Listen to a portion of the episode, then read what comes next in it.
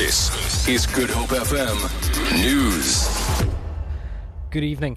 Western Cape Police have confirmed that human remains have been found on the hills of Soutsakfontein in Vredenburg on the western west coast. However, the identity of the person is yet to be determined. Reports suggest the body is that of former Cape Town journalist Gustav Thiel. The 46-year-old went missing almost two years ago in St. Helena Bay. Police say the discovery of the body was made about two weeks ago. A missing persons flyer issued at the time reportedly said Thiel was a psychiatric patient who did not have his medication with him. Police say their investigations are, are continuing. The Desmond and Leah Tutu Legacy Foundation says the Archbishop has been taken for off intensive antibiotic treatment. However, he will remain in hospital for observation for a few more days.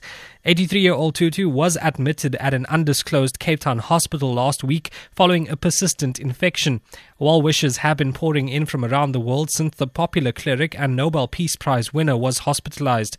Berenice Moss reports. In a statement, the Desmond and Leah Tutu Foundation says the Archbishop is no longer receiving intravenous treatment and he is in good spirits. Tutu's daughter, Reverend Mpho Tutu, visited him in hospital this afternoon and says her father is filled with gratitude for the care and prayers he is receiving.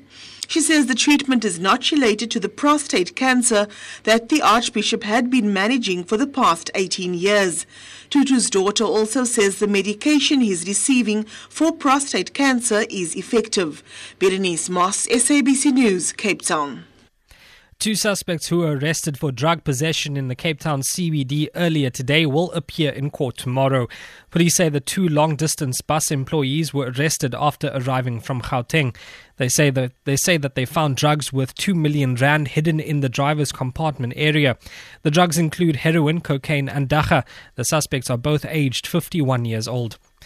All beaches around Jeffreys Bay have been closed following a shark attack during a World Championship surfing competition.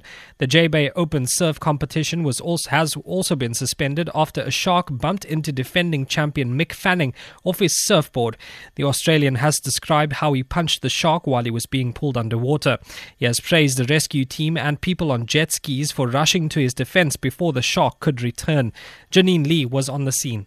The final had just started and Julian Wilson had just taken his first wave and Mick Fanning was just behind the back line waiting for a set to come through when suddenly this huge fin appeared and knocked him right off the board and he was thrashing around. He was hitting the what we believe is now a shark and then he was separated from his board and he started to swim to shore but luckily he wasn't hurt at all and the rescue craft were quick. They picked up him and Julian Wilson really quickly.